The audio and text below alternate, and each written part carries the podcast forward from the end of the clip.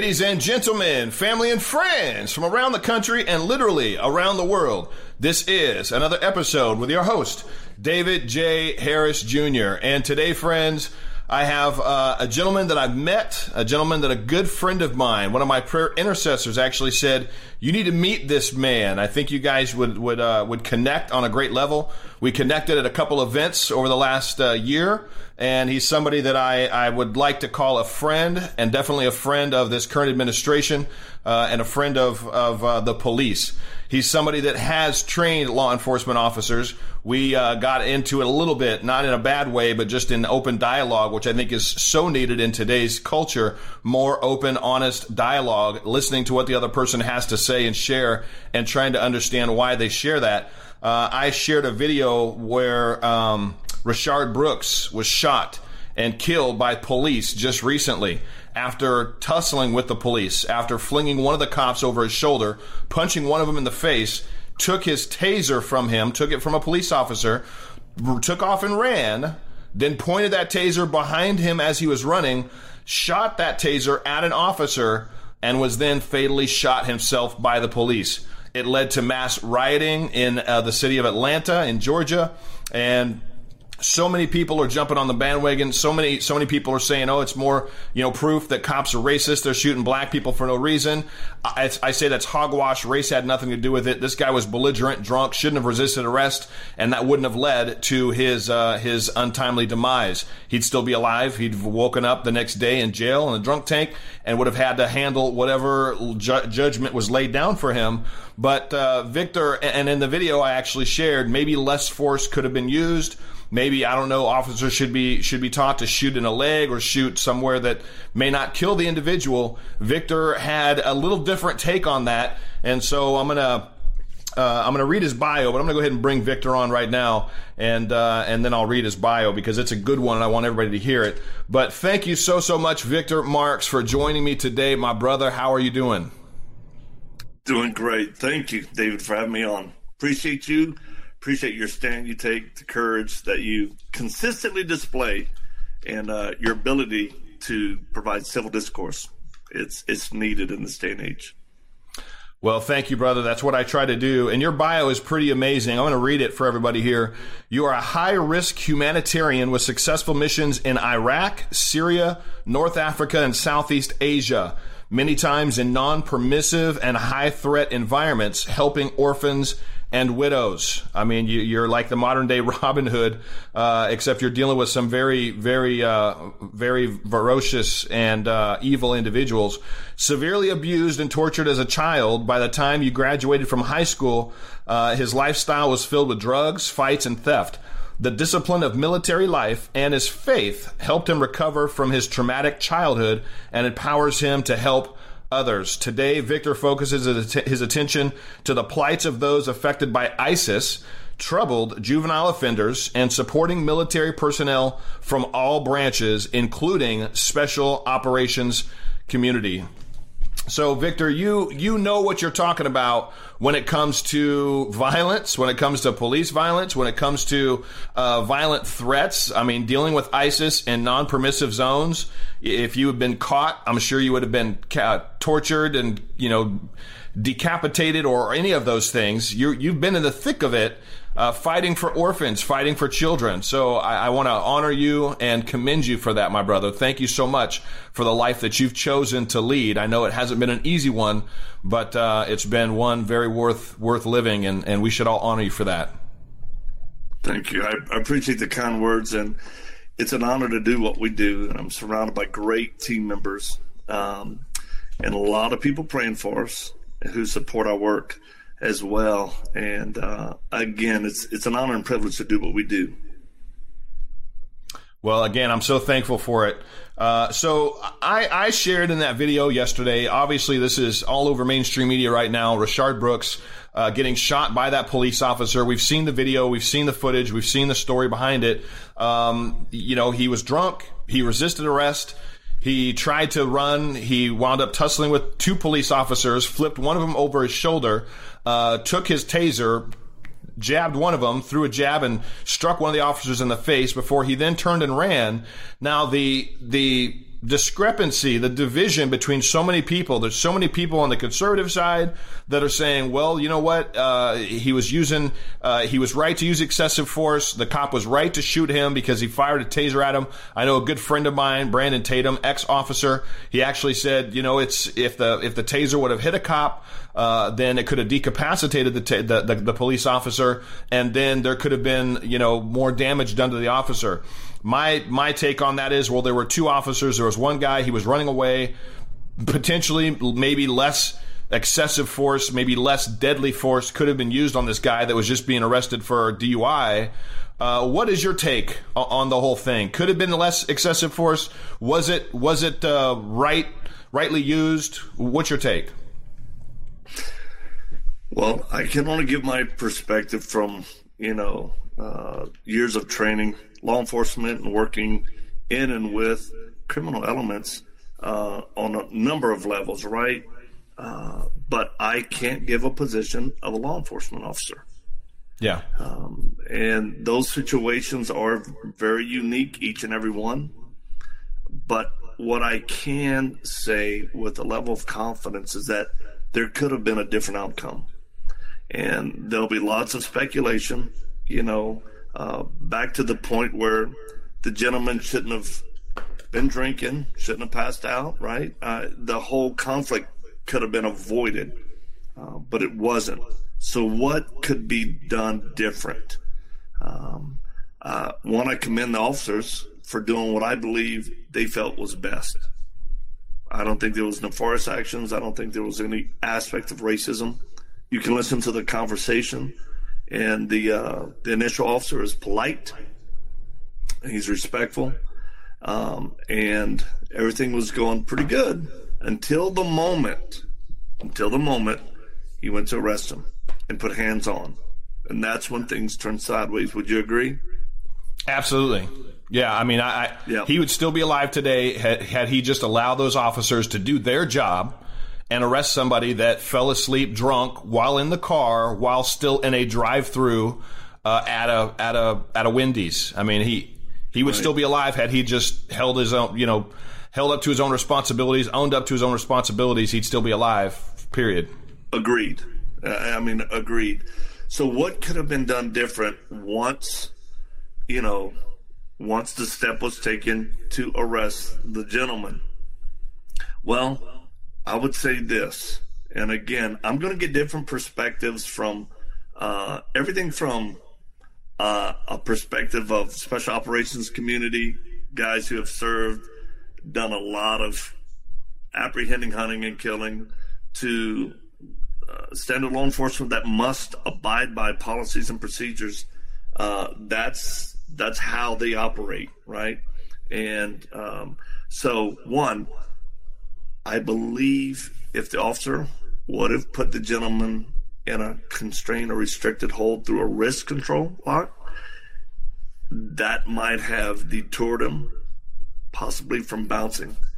But when you go to put cuffs on someone, no matter how compliant they've been up until that point, when people feel metal or know, wow, I'm about to get arrested, a lot of times that that's the moment when things start to happen, right?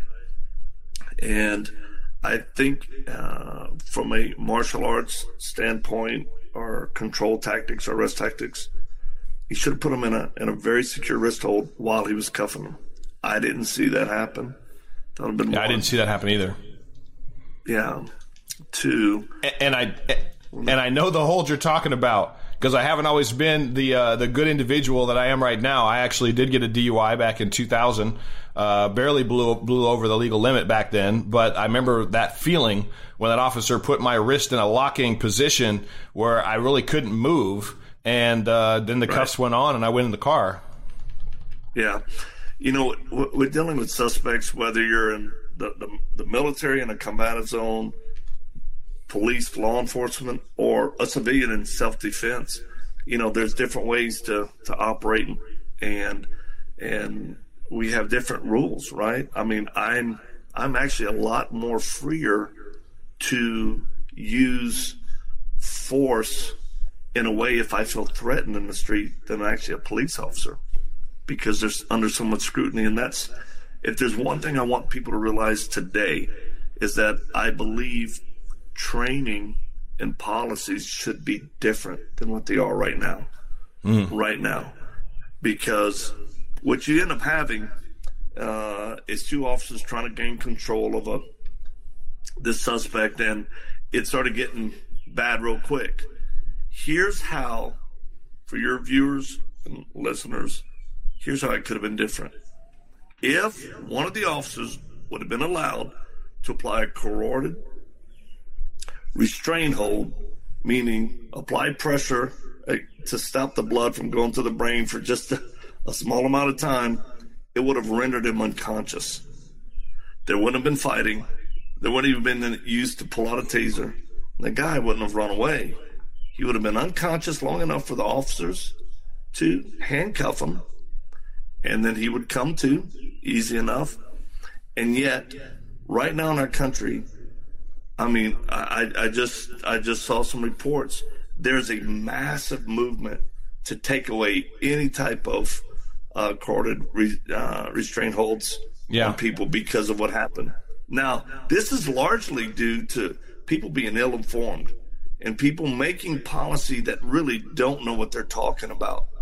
Talk to the officers. Talk to the people who have boots on the ground doing the deal and say, what do you best need to make the best arrest, the safest, and allows you to protect yourself and your gun, right? Because officers, once they're always going hands on, they're always concerned about the weapon. And you can't just roll around all day. But I'll tell you, there is a systemic problem, I would say, in law enforcement overall with the lack of training, uh, extensive training for both groundwork, arrest tactics, really equipping them to be ready to do the deal. And yeah. I would say this under the Obama uh, era, a lot of police tactics were changed, just like military, some policy, and and I don't think it was in the best interest of not only the police but the community, because when someone's not able to do their job most effectively, everyone then becomes at a greater risk of a negative outcome. So I do believe that if we started rolling back this movement to, to keep officers from using and being trained in a way that would help them overcome, uh, you know, using some of the best techniques I believe are out there. It, here's my point. It, you know, every, everybody's making a, big hoo-ha about, uh, again, neck restraints, to, you know, carotid. It's very, it's not against the wind. It's not against the air pipe. It's against the blood. How many guys have died in the MMA world over the last 20 years because of a, a well applied carotid, you know, uh, restraint hold? Yeah, none that I know of. You know, uh, yeah, right. It's because they have proper training. They're professional at what they do yeah, they know when to let go. a good friend today, yeah, who has made many, many arrests uh, as a as a I would say a smaller uh, stature fella uh, against big guys in the hood, right? And but he was a Marine. He has black belt in jiu-jitsu, and it really is game over when it comes time to put hands on for a safe, effective arrest uh, because he has knocked out so many guys uh, just with a properly applied, uh, uh again, pressure against the sides of the neck, not the throat. And yeah, uh, chokehold. It's it's and, it's like a chokehold. Yeah, we even try to be careful with the semantics of it. Because I know, I can tell. It, it, it makes people, well, you're going to choke him, so we call it, you know, there's different names, carotid restraint. Yeah. Um, but it is very, look, you know, uh, I, have been in a tussle or two uh, over a number of years, uh, and I'll tell you, it's much easier to get a person uh, compliant through the, I call it the anesthesia effect, because they basically go to sleep and they'll wake up thinking, I've had guys wake up going, where, where am I? Uh, I thought I was at my grandmother's house riding a bicycle. oh, you could have been, but you're here now. Uh, and I, I even had a, a nefarious character show up to my home one time and uh, and attack me. Right? They knocked on the wrong door. Well, it, it, it, it you know, I would have just rather enjoyed my coffee without, you know, a little bit of exercise that morning. But I, you know, I, I didn't want to just start pounding this guy, and he was, he was a very capable fighter. But the problem is he had been, he got, you know, he, I think he'd been liquored up all night by the time we got to my house on that liquid courage. And, and, uh, and here's the deal. I put him in this restraint hold. I had him on the ground. I said, Hey man, you need to, you need to calm down. You know, Hey, I, I ain't got nothing against you. He, he was just, he had heard about me and whatever. He'd come to fight. He just and he just he literally said, came to your house to look for a fight because he was all liquored up and thought he was bad and wanted to go yep. pick a pick a fight with somebody that is a real badass. Well, I you know uh, that's arguably a statement where I you know I just say I, I feel like more like Mr. Bean with a little bit of training uh, over my lifetime, but. Um, I put him in this hole, and I'm like, "Hey, man, you, you need to you need to really you need to stop, rethink this. And he goes, You cannot choke me.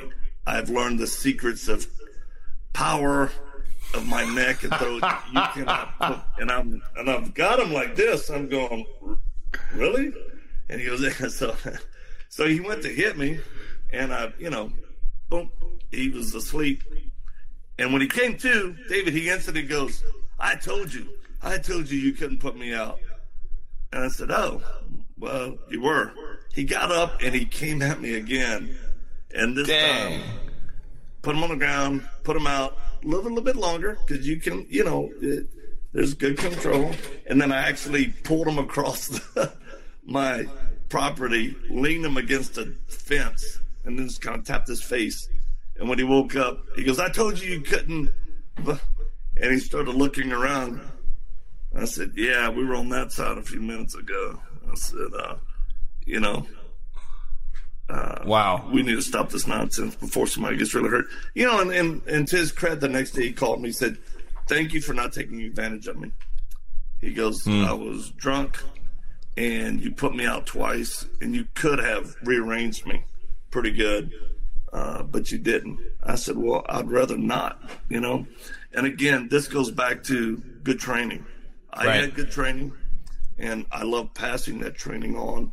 And officers need that. I mean, most officers will go to the range to qualify, and they're shooting maybe, depending on the department, six times a year. But I mean, they won't go in the dojo or the training hall to practice and train for rest techniques, you know, weaponless uh, control. And that's, I mean, that that's a huge problem. And I'm telling you, if those two guys had been trained better, or if the policy of the department allowed them to use certain techniques in weaponless defense, this would have turned out different. It wouldn't have escalated, you know? Yeah. And um, so, th- I mean, that's my main point. And while there's a huge movement to defund um, police, uh, which which will be an absolutely horrible decision, It'll be a disaster. That if our country, if our country doesn't, if our politicians, if our people, if our leaders, including pastors who have a voice, if people don't stand up and start saying, no, this isn't going to happen, uh, uh, we're going to be in a world of hurt. And, um, you know, people worried about the, the zombie you know, attack. I go, we've lived it overseas. We've lived in areas where ISIS has decimated everything. Literally, the last pump into Iraq, my wife and I, we led a team into Syria to an ISIS confinement camp. Wow. And uh, again, we're trying to do counter messaging to help women and children come out of this mindset uh, so they don't turn around and, you know, do horrible things. But in America, there are people who do not have the best motives in mind for Americans. And that's what we all have to remember. Yeah. And one thing nobody's talking about, David, and I'll tell you, is ISIS terrorists really they really excel in times of chaos. Mm. And the United States had everybody had better had better stay awake uh, for what can happen. Because I'll tell you, if bad things happen, a lot of these young people who are in these protests who really don't give a flip about the black community because you just ask them, well, were you friends before? Will you, uh, will you be friends after? Or is this just a way for you to, you know, exude your youthfulness in ridiculous ways? I went to a protest when they were tearing down a statue in New York. They were tearing down statues in New York. And actually, my, uh, some of my team members, we were walking through, and I had my dog, and cops were everywhere. And I went, "Wow, I think I'll go join the protest." And I walked in the middle, and I sat down with a group of these, you know, pretty committed protesters. And I had my dog, and we sat down, and I go, "Hey, uh, what are y'all protesting?" And they go, "The the statue. We want that statue torn down." I said, "Oh wow. Well, where is it?" and they were like, "Well, we think it's over on like 53rd or somewhere. We don't know they didn't where even know. it is, but yeah." And all these cops in riot gear, and I said, "Wow," I said, "I really like y'all's moxie. I mean, y'all are out here very committed." They're like, "Yes, yeah," and I said, "You know what? We need y'all's we need y'all's energy and youthfulness in Iraq because we go to camps where kids and women have been." abused and tortured and hurt and refugee and IDPs. And we need y'all to come over there and show some love to these people who really need it. And they were like, Really? I go, Yeah. Would you want to make a difference in someone's life right away? And again, I think most of this, you know, I tell people I, I'm not a fan of the Black Lives Matter organization uh, or movement, but I do appreciate the message. They're wanting better and I'm always to help people do better. But you've got to base your goals on on truth and not just perception, because perception mm. is the is people's reality, and it can really skew what needs to be done. So, um, and keep issues separate. You know, um, I really believe that the law enforcement right now they need our support more than anything. Absolutely. When you, when you have officers walking off the job because leadership is not covering them, not protecting them.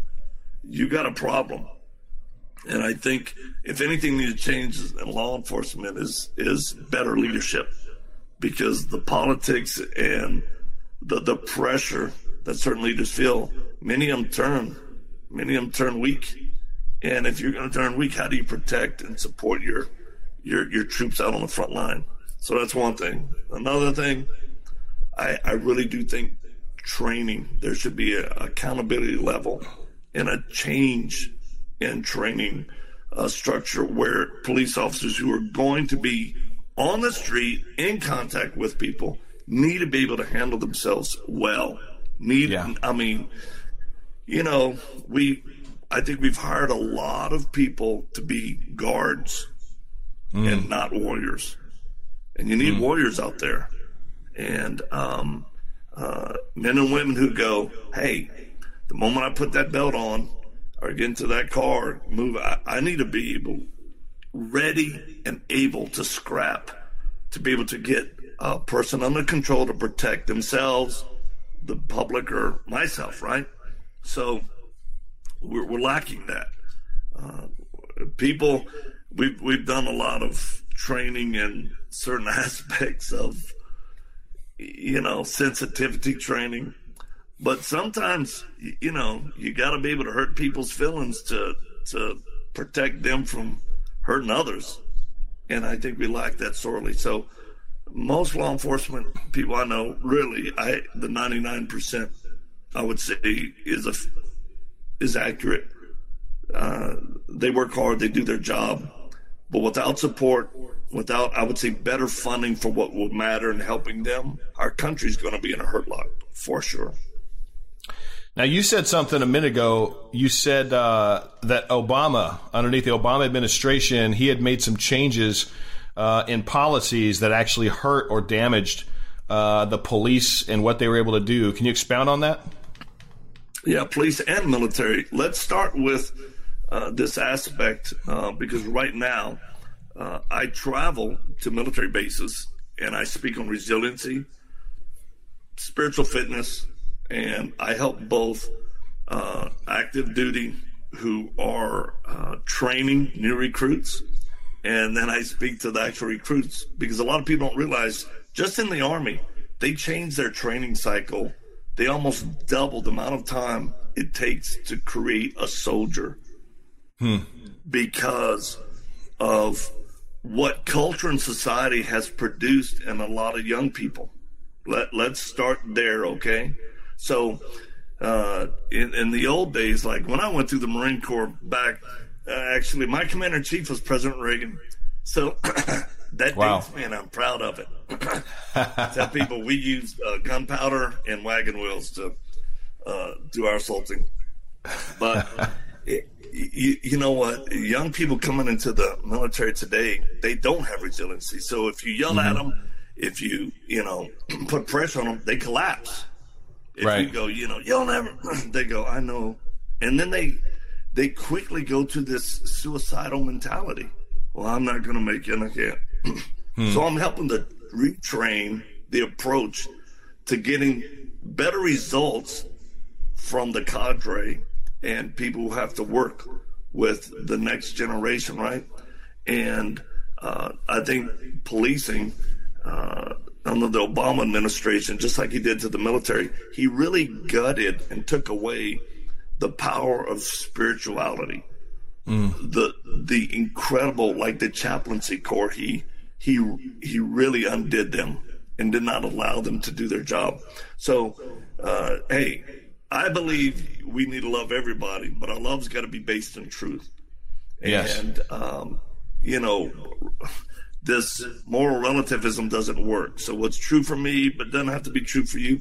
No, there's got to be a baseline of what's right and wrong. And um, you know, otherwise, crazy things happen. Just like prayer was taken out of school. Now we started our ministry, you know, almost 20 years ago, reaching children, kids, teens who've been incarcerated in our country. And I mean, we've We've given away probably close to 100,000 copies of my book or my story because it relates to them. But I remember how odd it was where I couldn't go into a public school and talk about God because of the change of society. But youth prisons with felons, I mean, they would tell me, hey, if you want to talk about God, Jesus, anything you want. And I thought, well, I think if we would have done more about talking about God and giving morals and in the public school system, there'd be less kids here. Absolutely, and there'd be uh, you know less broken families. So, yeah, I, I wasn't a fan of a lot of policies that uh, President Obama put into place, and um, and yet I think we're able to change um, change the direction that we've been in the area of spirituality. Again, I think faith will make a big difference uh, in in police forcing. I mean, I just got a text this morning saying, Victor, our our police department, w- where this particular text came from, they go, you know, our officers need help with just mental health, right? Hmm. So one of the things that we excel in uh, is trauma based recovery, healing, both for vets, civilians, law enforcement, and people who encounter like someone just sent me a text, an officer that's been on point up in the Seattle area with all that stuff. Uh, a veteran is struggling more mentally now, emotionally, than his tours overseas. Wow! Because it's it's so messed up. Uh, so I'll I'll tell you, we need to bring faith in as a component to help law enforcement. Uh, we need to build resiliency, uh, and we need to reward people who stand in the gap between the manifestation of evil uh, and us. We need to reward them through pay, through letting it be known it's a great career that's honorable to be in. And then those who are in it that shouldn't be. Well, it's just like uh, being in any specialized unit. You, you know, you may get in it, but doesn't mean you're going to stay in it. And there needs to be that real, honest self policing. And it's hard because you get chided working against just negative people every day, every, you know, and then you want to protect your own. Uh, but we, we need to get to a place to where a level of uh, professionalism is not only required, but it's demanded uh, yes. so that officers um, are in a better place to do their job better. Again, through training, yes. I think better pay, better selection qualification, uh, even outside sourcing to come in to have a, a third party assess their arrest tactics, their control techniques. Um, you know, that's outside of the department to make people go, well, I need to pass that. And this may hurt some people's feelings. And, um, and that's okay. But you know what? Cops that are out of shape, they they they need to not be on the street. You know, they if they if they're long Amen. or young and out of shape, they need they need a we need better rigorous fitness. Um, for and I'll give you, I I, I don't want to. I'll just say this: I assisted a uh, an officer um, not long ago, uh, and apprehending a suspect. They were in a fight, and the officer was about to draw his weapon, and I just happened to be there, and my dog, a canine, uh, at the right time, and uh, the the assisting officer who came on the scene, he was he was in the chase, but he was a long way away, and this this very good man probably had a number of years in, and I respect him. But by the time he got to where we were, his his breathing was so labored. He's hunched over, and he literally couldn't even assist. And he pulls his cuffs out and hands them to me and says, "Can you cuff the guy?" I go, "Wow, yeah, no, no problem." and again, you know, at a certain point, you have to do self assessment. I mean, I'm currently uh, uh, on a five week getaway writing a book with uh, co writing this book, Chad Robichaux, who was in special operations in Marshall Marine and runs an incredible organization, um, Mighty Oaks, and and he's also uh, a founding chairman of Faith Based Service Alliance, right, for veterans, hmm. which is new that I'm part of. And we're writing a book on leadership, and the, the first point, which is we're basing on 11 principles of Marine Corps leadership is self assessment, you know, self awareness. You you got to be able to really ask yourself, and and men get prideful, or we get stuck in a system that you know doesn't keep us at our peak, but allows for diminished uh, professionalism, both physically and mentally, and and in the job of law enforcement, you can't. And and I look, I'll just tell myself because. Uh, you know, there, there was a situation uh, not long ago where ISIS was still active in a location in Iraq, and we were going in to, to help uh, specifically women and children.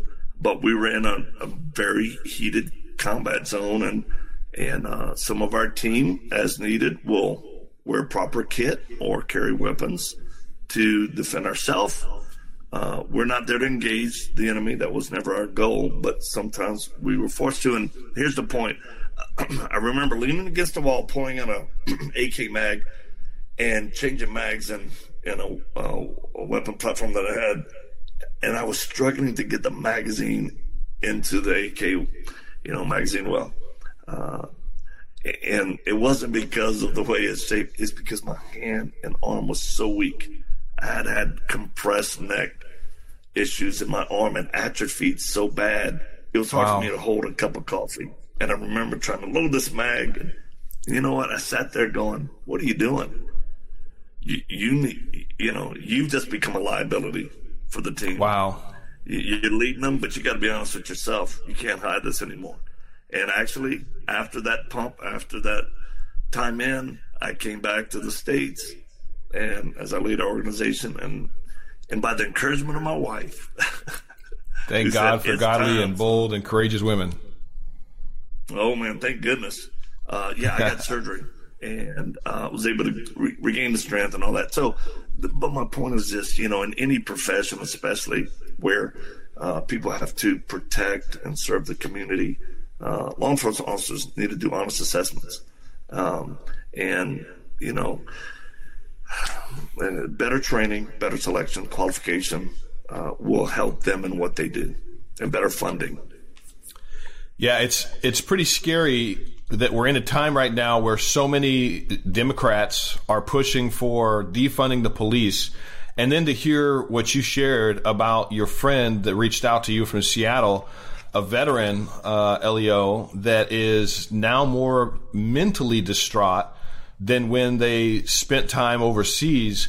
The mental drain and strain on our law enforcement officers not only dealing with what's happening in their city, potentially in their own cities, but then having to hear what's taking place in other cities, that's got to be a strain.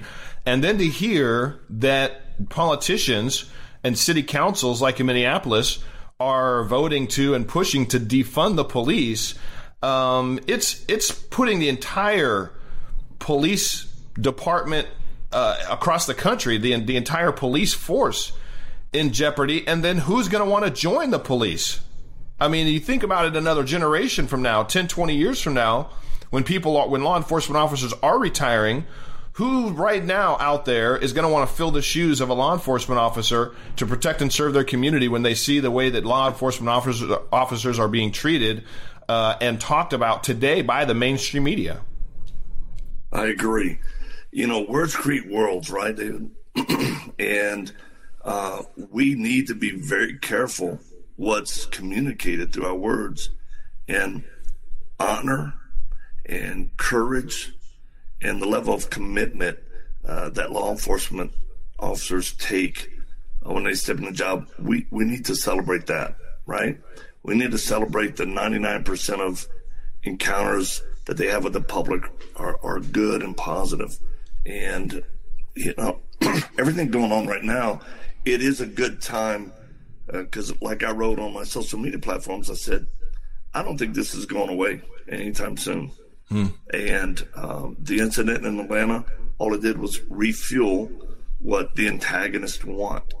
And uh, we have to be solution oriented so that the future generations do have a very solid, respectable, honorable profession in law enforcement uh, yes. in all aspects.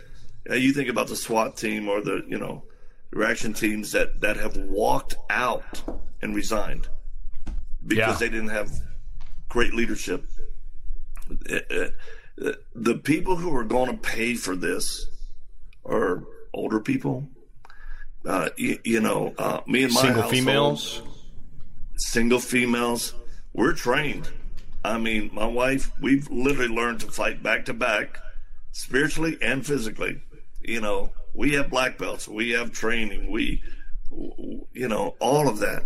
But the people are going to pay the price are those who aren't capable because nefarious criminals will, they're, they're just going to take advantage of all this. So when you seek solutions, leaders and people who even repost stuff, they need to really think through what am I communicating? What am I adding to? Is it solution oriented? And I'll give you a great example. I've got very good friends um, who are in ministry at pastors, and a, a good friend, a fellow Marine. Uh, he's been pastoring for years. Um, good guy, really good guy. We're in our conversation, and he said, Victor, you know, you better be careful because right now, if you're just posting on fatherlessness in the black community, uh, you know, black on black crime, uh, you know, these different things.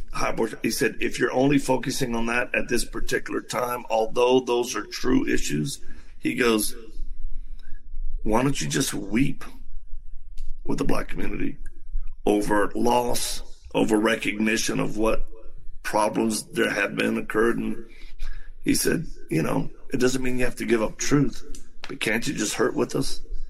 And I hmm. said, absolutely. I said, it was never my intention to think not or not that I did.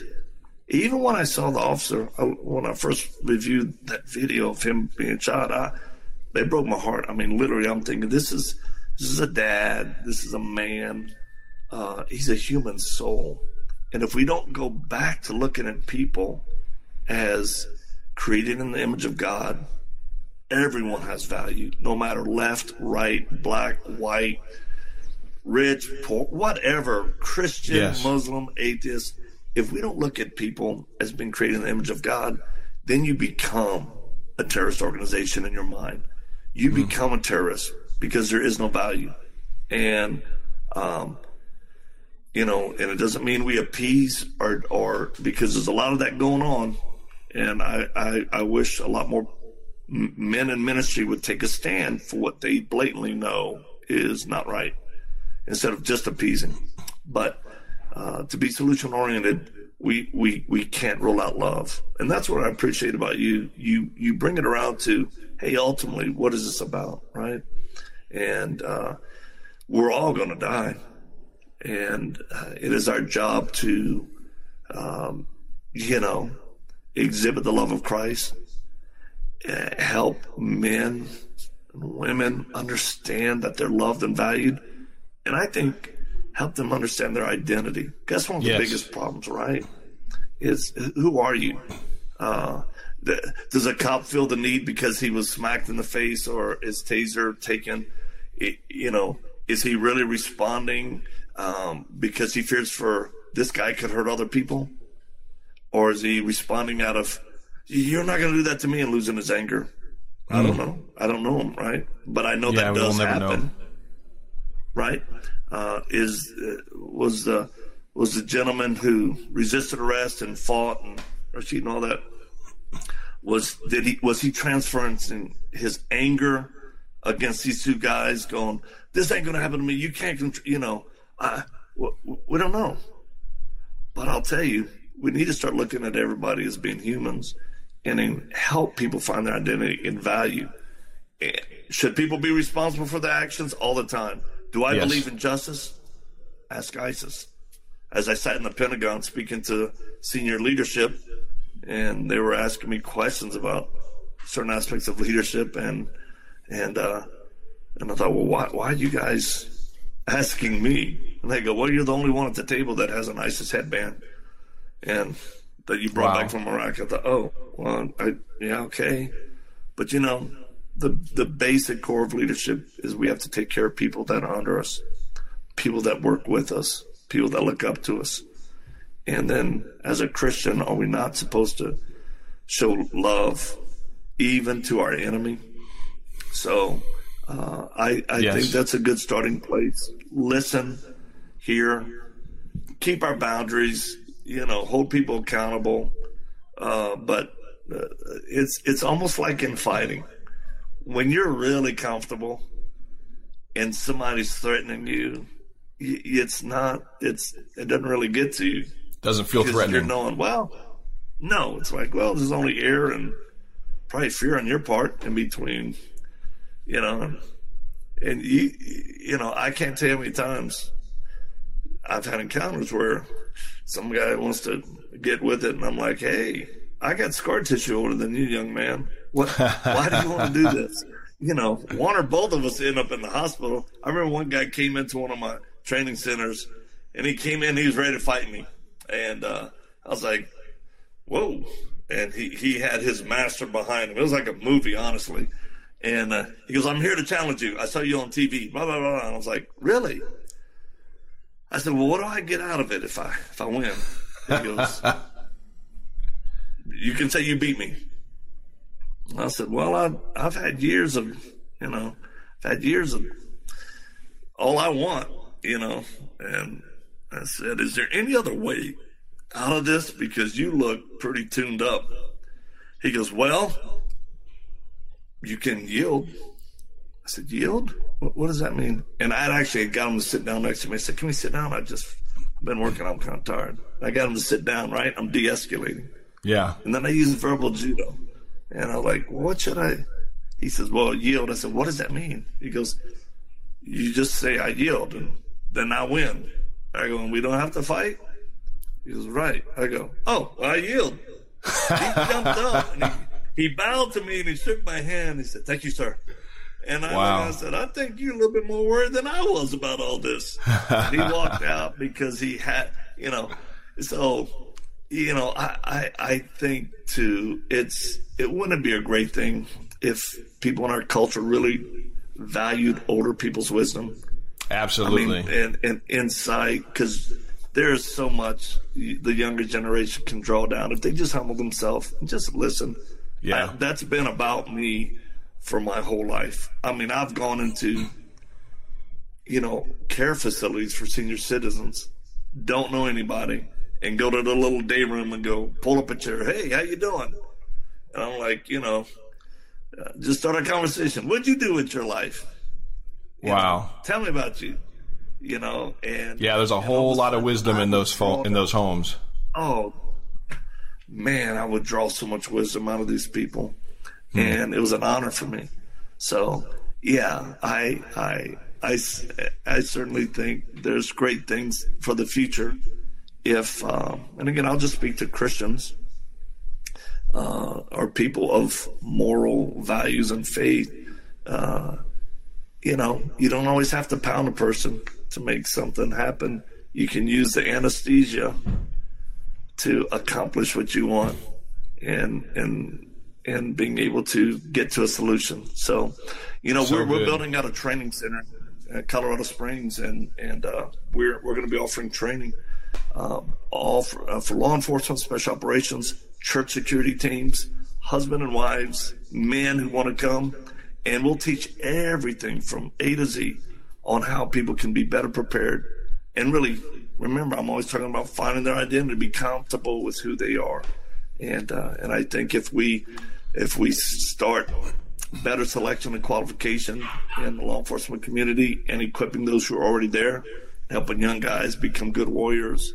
Um, and what if, what if there's no other choice in many cities but to take some of the funding from, uh, you know, a department and reallocate it to develop some type of additional partnership with people who could do community policing. Um, yeah. You know, uh, I mean, what if that's not an option any longer? It will happen. We right. have to think through some of these things and and be prepared to step into that position uh, with well trained people who can help. You know, they live in the community. There's responsibility, there's accountability, there's love. There's you know, there's there's there are more ways to do it, and I think law enforcement, knowing that the community respects them a lot more and is for them, and they don't have to get out their car every time and wonder if this guy's going to jump out and shoot me. Uh, again, I've lived I've lived some things overseas where I've sat down with a senior Islamic leader who signed the the, the doctorate degree of the leader of ISIS. Wow. And developed a relationship with him. Wow. And he was the one who took me to a place where persecuted Christians in Iraq had fled. And he walked me into this place and he said, These are your people. What are you going to do? Wow. And I, we were able to get many, many Christian, persecuted Christian families who were fleeing, get them out of the country to a different country in the region safely. And so I, I just think good communication, civil dialogue, facts, not just perception of reality, and uh, can help our country, which is uh, in many ways imploding in different cities, and we see it. And it, you know, um, I, I think the grace of God, and if people, last thing I'll say, I think if people, Christians, will humble themselves before God mm-hmm. Almighty and turn from their wicked ways, uh, things that they know are wrong, confess sin. I I used to be so racist, not toward blacks, but toward Arabs. Wow. I hated Arabs. Hmm. That's why I joined the Marine Corps. I joined the Marine Corps the day after the Beirut bombing. Wow. And I hated Arabs. I wanted to kill them. and you can see videos on our website or our YouTube page where we're my wife and I have a house in Iraq, a safe house, where we were taking Muslim children in who had just been orphaned, their parents killed, and walking with them and feeding them and dancing with them and holding them at night, you know, uh, including our children, two of our teenagers hmm. that we brought one summer to Iraq, holding and playing with. See, and uh, and the and they would ask me, Muslims would all ask me, and they still do, why are you here? What are you, what are you doing? And I just say, well, God loves me. He gives me a love for y'all. He changed my heart because I used to just want to kill y'all. Wow. And, you tell uh, him that? I, yes. Talk oh, yeah. about keeping it real. Well, the first time I met the gentleman who was a thought leader of over 300 million Muslims and whatnot, we said, uh, "Do you know the first question I asked him?" What? Because it was a very specific mission. I flew in Iraq and got out in, in uh, 72 hours because of the risk of this. I said, I went to him. The first question I asked him, I said, "Sir, do you want to cut my head off?" Wow. And my, inter- my, my, my interpreter, who had worked for Delta, and I had a very good security team, he looks at me and goes, I do not think this is the good thing to ask. I said, ask him. And he asked the guy, and, and, and we call him the professor to keep his name out of everything. The professor leans back and he just started laughing. He said, Why would I want to cut your head off? I invite you here to speak to you. Why would I hmm. cut your head off? I said, Well, that's what we're seeing on the news. Because it was right in the heyday of ISIS beheading people. And I wow. said, You know, that's what we're seeing. See the power of media, right? And he goes, I want to meet with you. I said, Well, I'm interested. Why? Because, you know, this is, he goes, We've watched you for two years and you care about our children. He wow. goes, You are a man of the book and you wow. care about our children. So I want to help you. And he did. And uh, just between me and you, because I know no one else is watching this. he he one day he asked me, he said, Would you like to know where an ISIS training camp is? Wow. Said, well, what would you like me to do with the information if you give it to me? He said, These are very wicked men. Wow. Very wicked. He said, They should die. Whew. I said, All right. I know I have some friends who that's what they do for a living. And uh, man, and we help her defend. So you know, again, I all because I you were loving on the kids for years, Absolutely. and he took notice. He couldn't help but notice. Yep. So that's that's you know what's going to make the difference in our country with people who are hurting because I, I, believe with all my heart that a lot of hurting people um, and again you know I, i'm willing to be misunderstood to try to get a solution and help but i i think a lot of hurting people in the black community uh, you know, they're transferring their anger. Yeah, uh, it's a no, transference of anger. Yeah, and bitterness. Culturally, it's justified. It's very justified. But I think that the truth of it all, it's it's not it's not righteous. That's it, right. It's it's uh, it, it and they're very nefarious groups. I got a I got an encrypted text today from um, someone who uh, is the um, he leads uh, the he guards a very well known uh, person overseas in a Muslim country. He is the he's in charge of the guard, uh, and he just said, Victor, he said, you do know there are other there are other groups playing into this, trying to destroy America. Hmm. It's an insurgency, and I said, yes, I I, I do realize that. Wow. And I really hope Americans wake up to understand it's it's more. So what do we do? We we must address pain and trauma for people who've experienced certain things. I've experienced, you, you know, uh, uh, bad situations with law enforcement. And me too. And so I get it, right? I mean, yeah, not just the time I was, not just the time I was pulled over for drunk driving, but I've been pulled over for no reason, you know, profiled and pulled over, had a gun pointed at my face. And I walked away from every single one of those things because I didn't resist. I had nothing to hide. And I said, yes, sir, no, sir, yes, ma'am. And I complied. And I don't hold any well, ill will towards the police. And that's the reality. That's why when people go, you know, you know, I don't know why the black community is complaining. And I go, well, it, there's experience that would give them, you know, uh, and, uh, but then we get in trouble if the pendulum swings all the way and everybody goes, all all police are bad. I like, well, you got to stop that. That's nonsense. Right. Um, our team had come back from Iraq.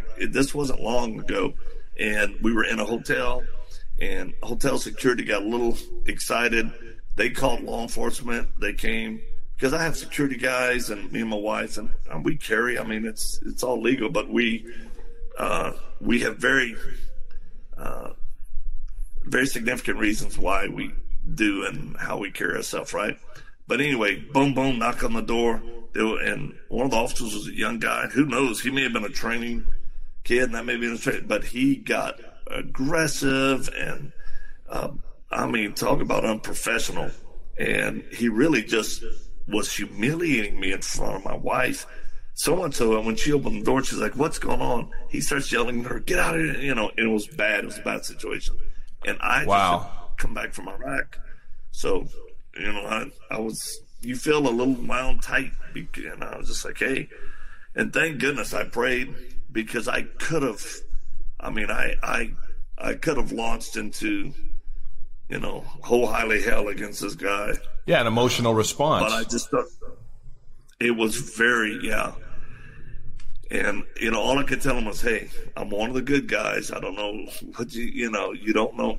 You run and thank the Lord that the older officer, he said, What's your name? And he goes, Were you ever at a certain police department training guys? And I said, Yes. He goes, Didn't you assist with the arrest of a guy as a civilian that, and you were awarded a, the chief of police, like special civilian? Uh, yeah. He goes, and I'm sorry. Stand up. I was like, okay. And then the young guy, you know, his face white, blood drawn from him, like, dude. he thought he had found himself a big time drug dealer or something with all the ammunition and stuff. He thought he found himself that oh way. Oh my goodness, yeah. And everything legal because the moment he, the moment you know, he's like, I said, hey, I know why you're here, uh, and that we we shouldn't have an issue, but he just got to. So you know, people do have reasons because of life experiences Right. And again, you, you get a seasoned, you know, order officer. He's he's there for solutions, and hey, you know, let's. Uh, but that's why it's so important. I go back to you know, good training, good leadership, fund them well for what they need. Um, and and so that, that when they start making their encounters and contacts on the street, they, they don't have a, an, an insecurity and a fear that right. they have to you know, wow. yeah, they can't be responding so, out of fear. No, no, or ego. So yeah, or ego. Well, I agree with you 100%, my brother. I think that we need a heck of a lot more special training that our officers need to go through. Uh, I, I, stand with and I support all of our brothers and sisters in blue. We need uh, we need to support them with better funding, better pay uh, and uh, and then hope that they do what you said, hold themselves to a higher standard uh, above everything else. I, am really interested in your training facility in Colorado. I'd love to bring my wife out there and spend some time and go through your training course. Well, I'll tell you what, uh, we're, we're finishing. It's, I mean, it's it's kind of incredible. I'm not gonna lie. This this is something that's new, and um, our instructors are all seasoned uh, special operations guys with experience, and uh, we're there. If people have the will, we'll give them the skill, both hmm. mentally, physically, and spiritually. Um, and I look forward. You know what? We'll we'll give y'all a little VIP package for you and your bride. We'll take care of y'all really good because you do a lot for our country, man, and I appreciate it. Well, thank you. Thank you, Victor. I look forward to that. So I am Victor Marx is your website. That is where they can get your book. That's where they can find out about your ministry. I hope all my viewers and listeners support Victor in his fight. He's doing amazing things, not only in this country, but around the world. He's got a heart of gold. He's got a message that God is using and we need his message so much right now. The history that he has, his upbringing, what he went through, what he overcame and how he overcame it and who he gives credit to is exactly the message that so many Americans Americans and people all over the country, over the world need to hear. So I am Victor Marx with an X, M A R X, like you see on the screen. Uh, unless you're listening, I am VictorMarx.com. Get to his website, get his book, and maybe join me if uh, if you can in Colorado. I'm definitely going to be checking out your training facility there, brother. I, I would appreciate the uh, the the tour. Whatever you do, give to my wife and I. I know we'd love it. For, I know we'd absolutely love it. Well, it's going to be great. Looking forward to it. Love you. Take care. Stay dangerous and full of God's love. Sounds good, my brother. I will. Thank you so much. Thank you for joining me. I'd love to have you back on again. That was an amazing, impactful, and insightful uh, uh, episode. But there, I, I, think there was so much more to share. We were really starting to get into some stuff too towards the end. So I'd love to have you back on again soon. All right. Uh, let's do it. All right. Sounds good, my brother. God bless you, man. Thank you so much. We'll talk soon. So, friends, there you have it, man. What an amazing story. What an amazing story of overcoming adversity, being tortured as a child, and now he literally saves women and children in some of the most dangerous parts of the world. Victor Marx is a true American hero. Friends, this episode brought to you uh, also by MyPillow.com. My Pillow, a true patriot. Mike Lindell is a friend of mine. He's somebody that absolutely is not bowing to the politically correct uh, left individuals and their narrative. He's somebody that is supporting individuals like me in our fight to bring the truth to the masses. His sheets are incredible. I have them. I love them. I have his pillow topper, his or excuse me, his mattress topper. Uh, absolutely love it. It's like having a brand new mattress that's even nicer than the mattress that we've had for a couple years that was not cheap. Uh, but uh, love his mattress topper, pillows. I love his pillows, uh, his sheets. You can get and everything comes with a 10 year warranty. Uh, it's it's all amazing stuff. So go to mypillow.com and use the code David. You'll save up to 60% depending on what you choose. You'll save up to 60% when you use the code David at mypillow.com. So go there today, support Mike, and you're also supporting my show and my podcast. And please spread the word. Share this podcast with 10, 15, 20 friends. Help me spread the word about the message that I'm trying to bring that you're not going to hear on the mainstream media. God bless you. We'll talk to you all again soon. Bye bye.